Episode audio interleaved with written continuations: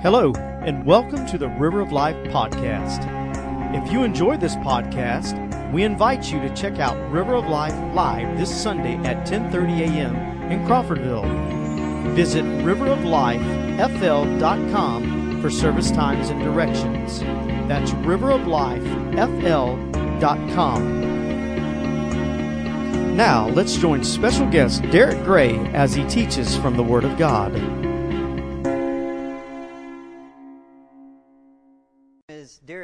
If you're visiting with us today and you don't know me, I'm not Henry Jones. Again, Henry always says before I come up here, make sure they know you're not me. So I guess he thinks if I stink it up, he wants you to come back next week and hear some real preaching. So um, I'll try not to do that. Uh, the title of my message today is Slaying the Dragon. Slaying the Dragon. And before I get started, I want you, if you will, for just a few minutes to uh, indulge me in a, in a little bit of, of role play. I want you, if you will, to imagine this morning uh, or picture yourself in a courtroom. So you don't have to close your eyes or anything like that, but just, just picture yourself in a courtroom. And in this courtroom, you're not just a spectator, you're sitting in the, the witness chair. And you have been called into that courtroom to give testimony on your own behalf. Now, I, because this is my story, I get to be the prosecuting attorney. And my job on this day is to convict you of being a Christian. My job is to convince a jury, so over here is a jury, and my job is to convince this jury beyond a reasonable doubt that you are a real, true, honest believer in Jesus Christ. Now, think about that for just a second. How am I going to do that? How am I going to convince somebody, a jury, that you're a Christian? Well, you may say, well, it's pretty obvious, Derek. Just, just ask me. So let's start with the obvious question. Are you a Christian? Now, I've watched enough Law and Order episodes to know that a good lawyer never asks a question that they don't already know the answer to. So I'm pretty sure that you're going to say yes. After all, by the way, I read the other day one of the latest surveys of Americans when they were asked, Are you a Christian? Christian 83% of America said, Yes, I'm a Christian. Now, when I hear numbers like that, I'm always reminded of a quote by Abraham Lincoln. I don't know if you've ever heard this. Abraham Lincoln posed a question one time, and he said, How many legs does a dog have if you call its tail a leg? And the answer is four, because just calling a tail a leg don't make it a leg. Right? And let me tell you, 83% of Americans calling themselves Christians, that don't make anybody a Christian. So let's say that you answer yes to that question. Yes, I'm a Christian. See, the fact is, just saying you're a Christian, that's no proof. We'd all agree with that. I, that's not going to convince a jury that you're a Christian. So I need, I need to dig a little bit deeper. So I ask you a second question, and it's this. I say, well, what do you mean by that? Explain for the jury what you mean by saying you're a Christian. And you say, well, that means I've been born again. I've been washed in the blood of the Lamb. I've been redeemed. I'm a, I have a personal relationship with Jesus Christ. My sins are forgiven. I'm a, I'm a Christ follower. Now that sounds good, and we're getting a little bit closer, but can I be honest with you? Those are just words. How, do I know you hadn't been hanging out down there at that dome for so long that you just picked up the lingo? How do I know that you're just not one of those kids that your parents have drug you to church every week from the day you were born, and over time you just picked up the terminology? Listen, I know people that love football and they, they can, they know the terminology, they know the lingo, they can spout it out, but they've never played the game. They're not football players. You see, just knowing the lingo, knowing the terminology, that's not enough. Any, anybody can do that. You see, I've got to, how to, remember, my job is to convince a jury beyond a reasonable doubt that you're a Christian. I need to give them evidence. I need real hard evidence that you're a Christian, not just, not just words. And then I remember something. Isn't there a scripture somewhere in the Bible that says something like this? Those who belong to Christ have crucified the flesh with its passions and desires. Those that belong to Christ, those that are really Christians, have crucified the flesh with its passions and desires. Hey, how about that? Have you done that? So I ask a third question Can you give me examples in your life where being a Christian has made a real difference in how you have crucified your old ways, your old habits, your old behaviors, your, your old attitudes? Can you give me those evidence? Give me that evidence? Are you a Christian? Can you show me the evidence? You see, I bring that up because that's exactly what our passage today in Galatians 5 16 through 25 is all about. Paul wants us to see this is what a Christian looks like. He's going to tell us. And it's more than just saying you're a Christian. It's more than just knowing the lingo. Paul assumes that when you became a Christian, something so profound happened down deep inside of you that it literally changed who you are that something so profound happened that it changed the way you think. It changed your attitudes. It changed your habits. It changed your behaviors. Things are just completely different.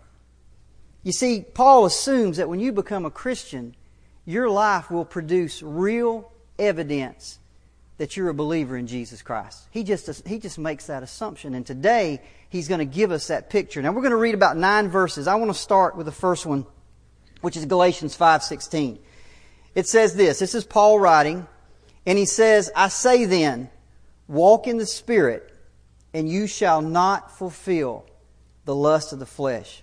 Now, Paul's going to talk in these next few verses a lot about the spirit and a lot about the flesh. So I want to make sure we understand the definition of flesh that Paul's talking about. Okay, when he says, when he, talk, when he talks about the flesh, I want to make sure we understand the definition. First of all, when Paul's talking about the flesh here, he's not talking about your skin and bones. He's not talking about your, your teeth or your fingernails or your hair or any of that part of your body. When Paul's talking about the flesh, he's talking about the inner man, the inner woman. We could refer to it as the I. Uh, psychologists would call it the ego. The Bible refers to it as the heart. Now, I'm going to call it this morning, I'm going to call it the I. Okay? And you'll see why here in just a second. So it's not the skin and bones, it's what's inside. It's the I on the inside. Now, inside of every human being is an I, an ego. And this I has an emptiness inside that it wants to feel. It has longings and desires that need to be satisfied. Now, some of these longings and desires that are produced by this I on the inside, there's nothing wrong with them. Every human being wants love. We want to be content. We want to have peace. We want to be fulfilled. By the way, there's nothing wrong with those desires. Those are God given desires. I don't think there's anything wrong with them. But can I tell you, the I also has desires that are not God given. It wants power. It wants to have its own way. It wants reputation. It wants to be praised by other people. But no matter what the desire is, the flesh or the I, it only knows one way to fill that emptiness. And that's through its own power and its own resources. So it tries to do that with a number of ways. For example, it might try to fill that emptiness with sex and pornography. It might try to fill that emptiness with alcohol and drugs. It, it might try to fill that emptiness by making money. It, it tries to fill the emptiness maybe with a career. Maybe it tries to do it with more education. Maybe it even tries to do it with family. But it tries all of these different ways to fulfill this emptiness. Now, by the way, the Bible tells us that if you'll just give your life to God, He'll fill all those needs. He'll fill all that. But God don't make deals with people. He's going to do it His way. He says, put your faith in me, rely on my grace and my mercy, and at my right hand are pleasures forevermore. I'll fulfill everything you've ever dreamed of or wanted, but we're going to do it my way. But can I tell you, the I or the flesh hates that idea. It hates that idea. Romans 8 7 says this The mind that is set on the flesh is hostile to God. It does not submit to God's law or God's authority. You see, the flesh never wants to give up control. It says, I'll do it, and I'll do it my way. Okay? It is, it is absolutely unsubmissive. So it's not surprising then, then in our next verse, verse 17, Paul tells us that there's a war going on between the flesh and the spirit. Let's read that. Verse 17. It says, For the flesh lust against the spirit, and the spirit against the flesh. And these are contrary to one another, so that you do not do the things that you wish. By the way, Paul is talking about a Christian there. He's not talking about an unbeliever, he's talking about a Christian. By the way, how do I know that? Because only Christians have the Spirit of God. You, you, unbelievers don't have the Spirit of God. There's no war going on in unbelievers. They just have flesh. Only Christians have spirit. So, so he says this is the picture of a Christian. See, a Christian, by the way, is not a person who doesn't experience any bad desires. A Christian is a person who is at war with those desires by the power of the Spirit. You see, we need to understand that. Conflict in your soul is not all bad. In fact, can I tell you, there's something far worse than a war inside of you between flesh and spirit, and that is no war at all. Because if there's no war going inside of you, you know what that tells me? It tells me one, number one, the spirit is in, I mean, the flesh is in complete control, and the spirit is not there at all. The spirit is not there at all. So, one of the signs of whether you are indwelt by the Spirit, one of the evidences that you are a Christian, is not that you don't have any bad desires, but you're at war with the ones you have. In fact, look at verse 16 again. Paul says, Walk in the Spirit, and you shall not fulfill the lust of the flesh. You see, notice the main point in those two verses is not the conflict. The main point is the victory of the Spirit. Paul says, Walk in the Spirit, and you will defeat the flesh. End of story. Okay, so again, Paul's not saying that there won't be a war, but he's saying that the winner of the war will be the Spirit of God. Now, I want you to notice what Paul does next. Okay? Paul is going to do something. He's up here and he's talking about this war between flesh and the Spirit. And we're, we're looking at that and we're saying, man, I know what you're talking about, Paul. I kind of I kind of get what you're saying. And now Paul is going to turn around and he's going to do something very, very practical. And he is going to give us a list. In fact, he's going to give us two lists. He's going to give us a list of vices, which are bad things to be avoided, and he's going to li- give us a list of virtues, which are good things to be encouraged. Now, the first thing he's going to do, he's going to give us a list of emotions, attitudes, and actions that are produced by the flesh. Galatians 5 19 through 21. And Paul says this Now the works of the flesh are evident, which are adultery fornication, uncleanness, lewdness, idolatry, sorcery, hatred, contentions, jealousies, outburst of wrath, selfish ambitions, dissensions, heresies, envy, murders, drunkenness, revelries, and the like, of which I told you before, and I'm going to tell you again, Paul says, that those who practice such things will not inherit the kingdom of God. Now, watch what he does. In contrast, he turns right around in verses 22 and 23 and he gives us a list of emotions, attitudes, and actions that are produced by the Spirit. Let's read that. 22 to 23 says, But the fruit of the Spirit is love, joy, peace, long suffering, kindness, goodness, faithfulness, gentleness, and self control. Against such things there is no law. Now, here's my question why would he do that? Why, why would Paul get so very practical and actually give us these lists of things that are produced by the flesh and things that are produced by the Spirit? Now, I can come up with a lot of reasons why he would do that. But I think one of the reasons is this. You know, I asked earlier, what is the evidence that you belong to Christ? You know, I hear people say from time to time that the Bible's hard to understand. And, you know, and to be honest with you, that can sometimes be true. Did you know even the Apostle Peter said that some of the things Paul wrote was hard to understand?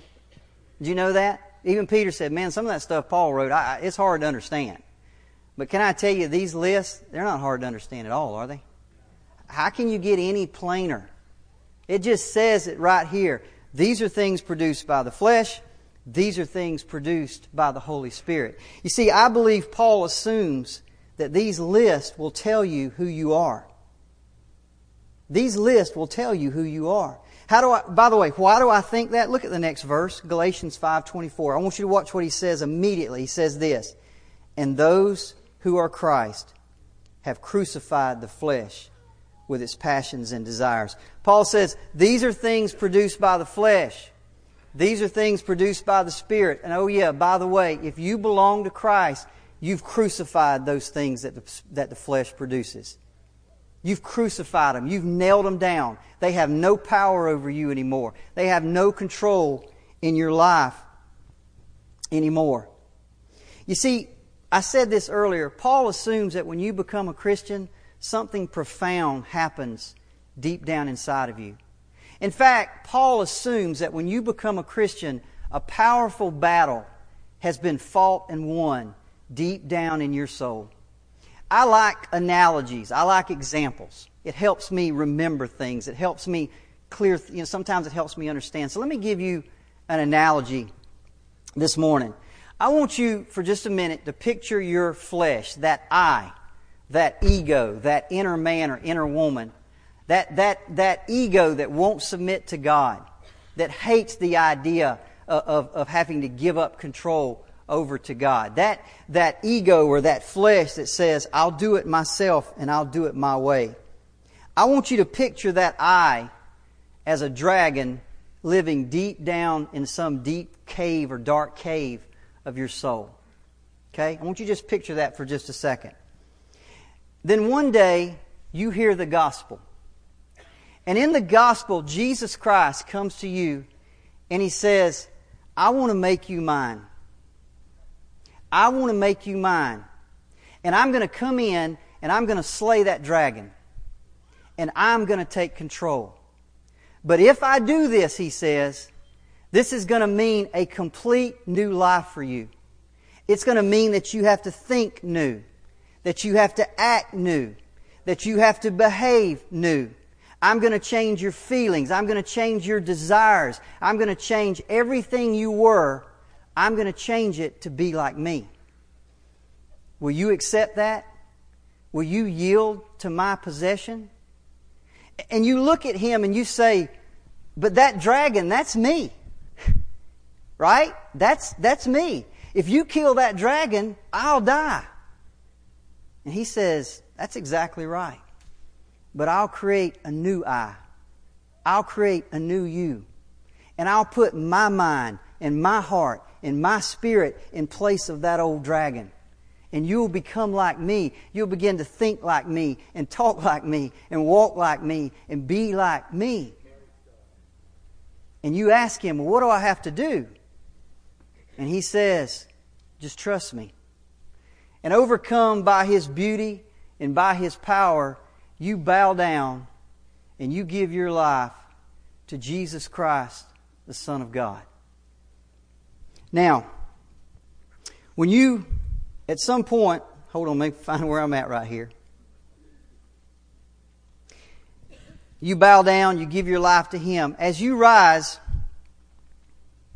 you look to Him, and He's got a hammer and nails in His hand and he puts them, gives them to you, and he says, Now go in there and slay the dragon. And you say to him, But I can't do that. Not without you. And he said, Exactly right. He said, Understand from now on, any command I give you is never a command for you to do it yourself. In fact, he says, Without me, you can do nothing. I'll always be there with you. And so you and Jesus enter that cave together. and a horrible battle ensues. But as you fight, you feel His hands on yours helping you. And at last, at long last, that dragon lies limp. You see, folks, if I could give you an analogy of the new birth, that's what it is. That's what it means to be born again. That's what it means to become a Christian. You see, when you become a Christian, the dragon of the flesh is dealt a death blow. Our old self is crucified and stripped of its power. We are now indwelt by the Spirit of God. Christ has taken possession of our soul. Uh, Paul says this in Galatians 2:20. I have been crucified with Christ. It is no longer I who live, but Christ who lives in me. See, Paul's not saying my flesh was hung up on a cross. He's saying that I, that ego, that inner man, it's been crucified. It's no longer I who live. Now Christ lives in me. Now you turn to Jesus and you ask him, you say, Is it dead? And he says, No, child. It's not dead yet, but it's been dealt a death blow, and its death is absolutely certain. It's hang it you you have nailed it to a cross. You have crucified it, and it's going to die slowly. And as it's bleeding to death day by day, and as it's dying inside of you every day, it can still do you harm. It can still try to tempt you. I was telling the class, my Sunday school class this morning, I love this analogy of crucifying the flesh because when you crucify someone, they don't die immediately, do they? It takes time. You see, when you're on a cross and you're dying, your death is sure. You're going to die, but it takes time. When you crucify the flesh, it's going to die, but it takes time. But see, on that cross, you can't just come off a cross and do anything you want. The same thing with the flesh. It can't just come off the cross and do whatever it wants. It no longer has any more power in your life. It has no more control over you. I love that analogy of the crucifixion. So he tells us, no, no, child, it's not dead yet, but it's dying. And it'll still try to tempt you sometimes with those longings and desires. Sometimes in its death throes, it might even loosen those nails a little bit, but you just walk back in there and you hammer it back in because you remember you are free. You belong to me. That flesh has no control over you any longer. You see, folks, that's the Christian life. You see, when you're born again, the decisive battle has been fought and won. Something profound happens inside of you. The dragon is crucified. Its doom is sure. The spirit is now in control. But until it dies completely, it's going to continue to struggle. It's going to continue to try and do us harm. So therefore, it must be fought daily. You see, I don't understand this idea in America today that somehow you come down and you get saved and then you walk away and say, you know what, I'll get to that flesh eventually. One day I'll deal with that stuff. That's not the picture that the Bible gives whatsoever. That's not the, the picture of the Bible. The Christian life isn't about slaying the dragon, then walking out of the, the building and letting the dragon run your life. The Christian life isn't about being born again and then going back to doing your own thing. It isn't about being set free, then going back and doing the same things you did when you were in slavery. You may say to me, well, Derek, I, I walk down an aisle and I, and I prayed a prayer. That's great, but let me ask you this. Is Jesus Christ taking possession of your soul? That's the question. Has the dragon of the flesh been dealt a death blow in your life? Is the Spirit of God in control of your life? That's the question, not whether you walk down an aisle and pray a prayer. Is Jesus Christ in control? Is the Spirit taking possession of you? Are you living the Christian life? Listen, by the way, you, you, you want to answer that? Paul says, guys, it's pretty clear. Look, look at that verses again, verses 19 through 21. Paul says, Now the works of the flesh are evident. He means, guys, this is absolutely easy. This is clear. The works of the flesh are evident, which are. And he goes on to say, I told you beforehand, I'll tell you again, those who practice such things will not inherit the kingdom of God. Can I be very clear with you guys this morning? If you are committing adultery, you are not going to heaven. If you are having sex outside of marriage, that is your practice, you are not going to heaven. If you are getting drunk and high and partying, you're not going to heaven. Are your relationships full of strife and dissensions? If you're always angry, if you cheat people in your daily life, if there's people that you hate and you will not forgive, you're not going to heaven. Now you say, Derek, you can't say that. I didn't, he did. That's what Paul said. I didn't say that. Listen, don't get me wrong. We all make mistakes. That's not what I'm talking about. Look at what Paul says. Those who practice such things. In other words, Paul is saying, this is who you were. You practiced those things. You were, you were, you were doing those things. And then one day you made a profession of faith in Christ. But days have gone by, weeks have gone by, months have gone by, and you're still doing those things. Don't deceive yourself. That's what he's saying. Don't, don't be deceived.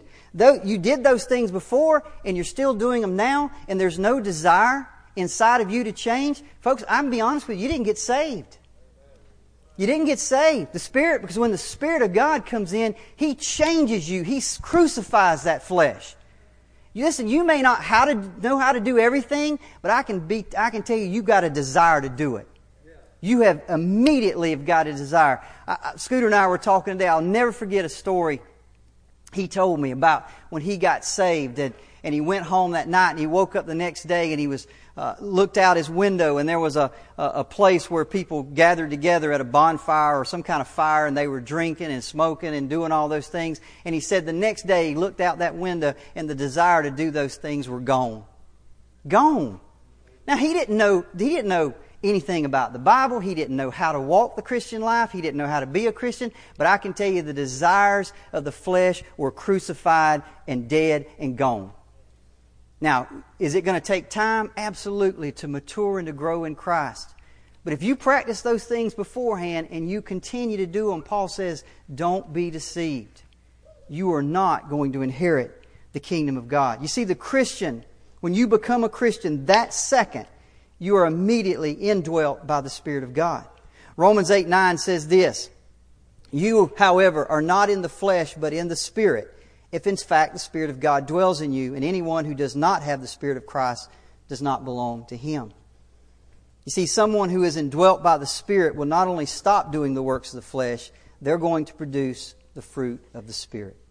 Now, as a Christian, when we become a Christian, Paul says, You have crucified the flesh you have an immediate desire to change.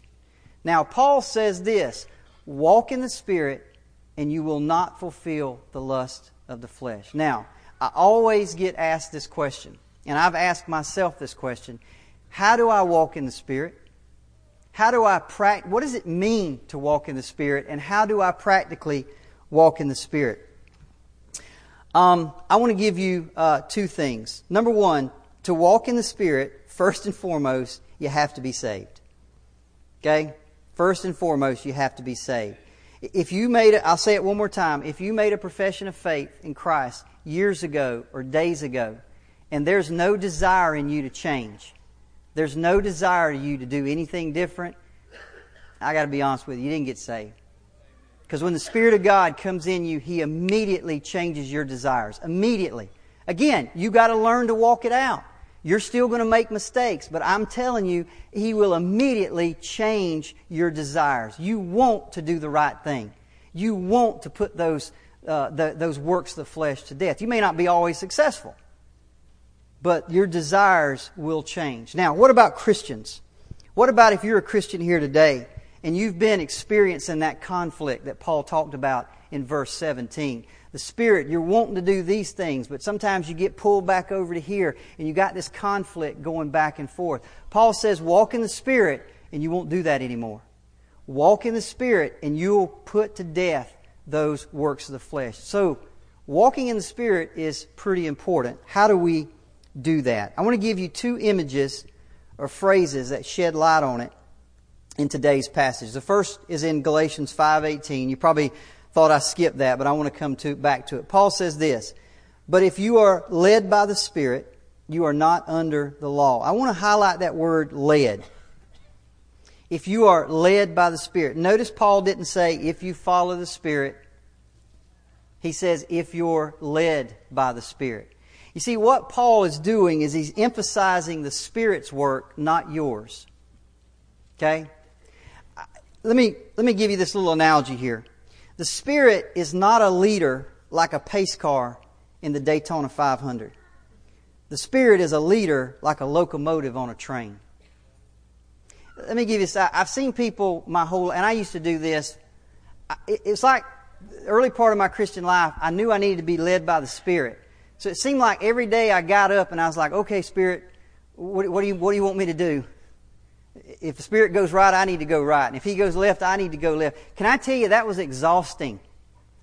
That was exhausting. See, I was like that pace car.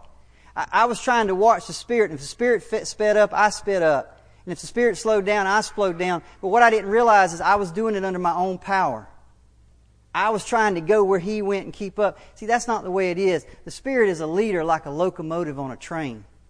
Can I tell you the cars on a train don't worry about whether they go or stop? They just stay hooked up to the locomotive. Boy, that set, that was freeing. You mean I don't have to be doing that all the time? I can just stay hooked up to Him? Yes.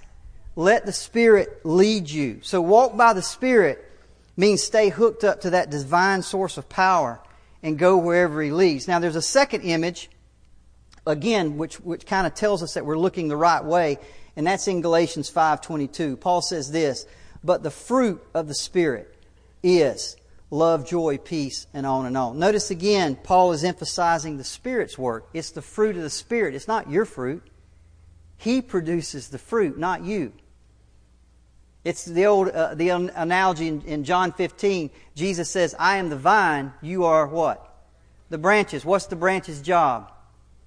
You just stay hanging on that vine for dear life. That's your job every day. Don't worry about the fruit. He he he he. The Holy Spirit flows through the vine, through you. He produces the fruit. You just stay attached to the vine. You just stay attached to the locomotive. That's your that's your job. So, what do we do? What does that mean every day? What, what can I practically do to stay attached to that locomotive of the Spirit? I want to give you one scripture, and this is Galatians 3 5.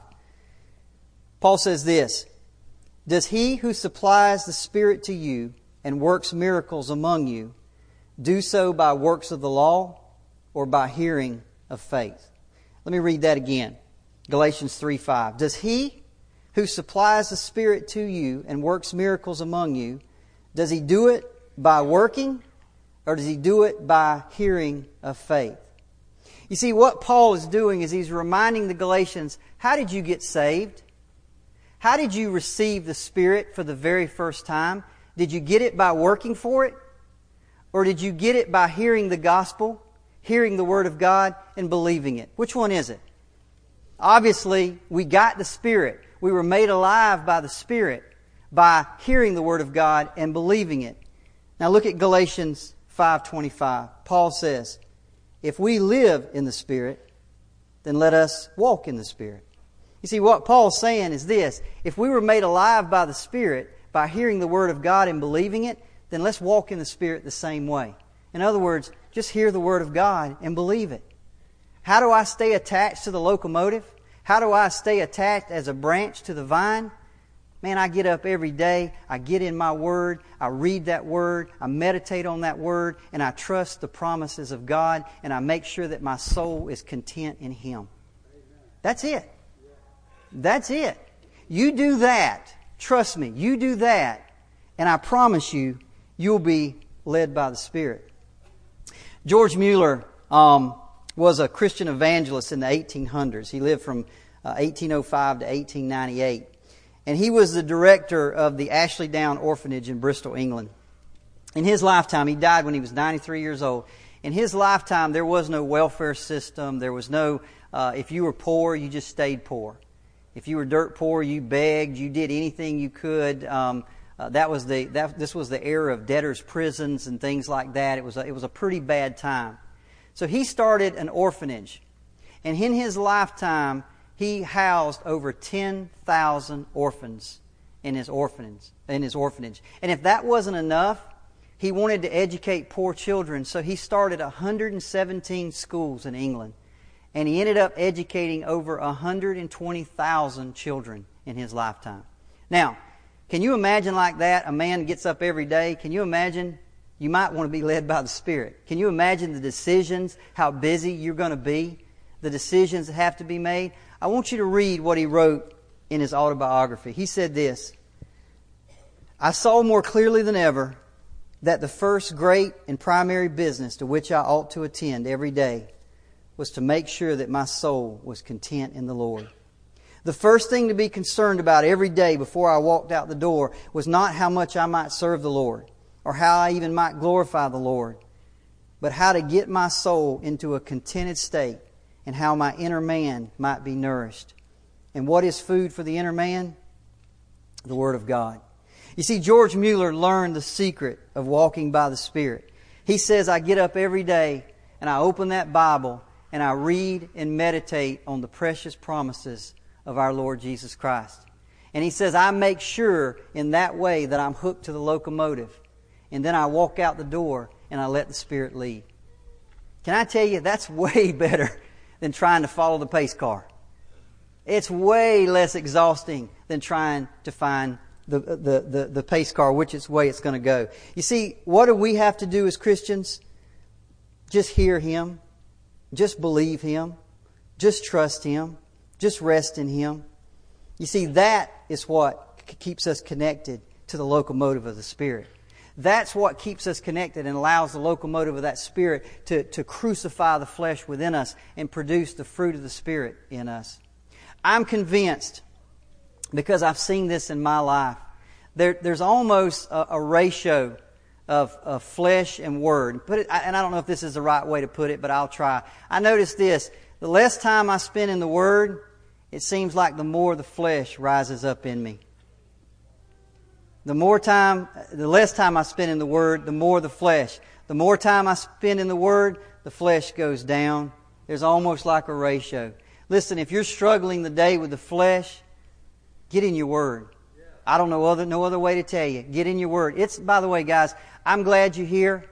I'm glad if you come to a Sunday school class, that's great. But nothing takes the place of you getting in your Word, you and the Holy Spirit, every day, reading and meditating on that Word and letting the, the, Holy Spirit work that Word into you and through you and change you. That's what cleans us. Jesus told his disciples, You're clean by the word that I spoke to you. We're clean by the washing of the word. You don't do that. I hope you don't bathe once a week. I hope. Right? I hope you bathe pretty much every day. Listen, we need to be cleaned every day. We need to wash every day. We need to get in His Word every day. That's how the Spirit cleans us. That's how the Spirit changes us. You do that. Trust me, you'll stay connected to the locomotive of the Spirit. And it's up to Him to pull the train. Jesus said it this way I am the vine, you are the branches. He who abides in me and I in him bears much fruit. But without me, you can do nothing. Let's pray. Father, we thank you this morning. Thank you again for listening to River of Life podcast. If this message has touched you today, or if you need somebody to pray with you, please let us know. You can call us at 850 926 1200 or send an email at info at riveroflifefl.com. We also encourage you to check out River of Life live this Sunday at 10:30 a.m. in Crawfordville. Visit riveroflifefl.com for more information and directions.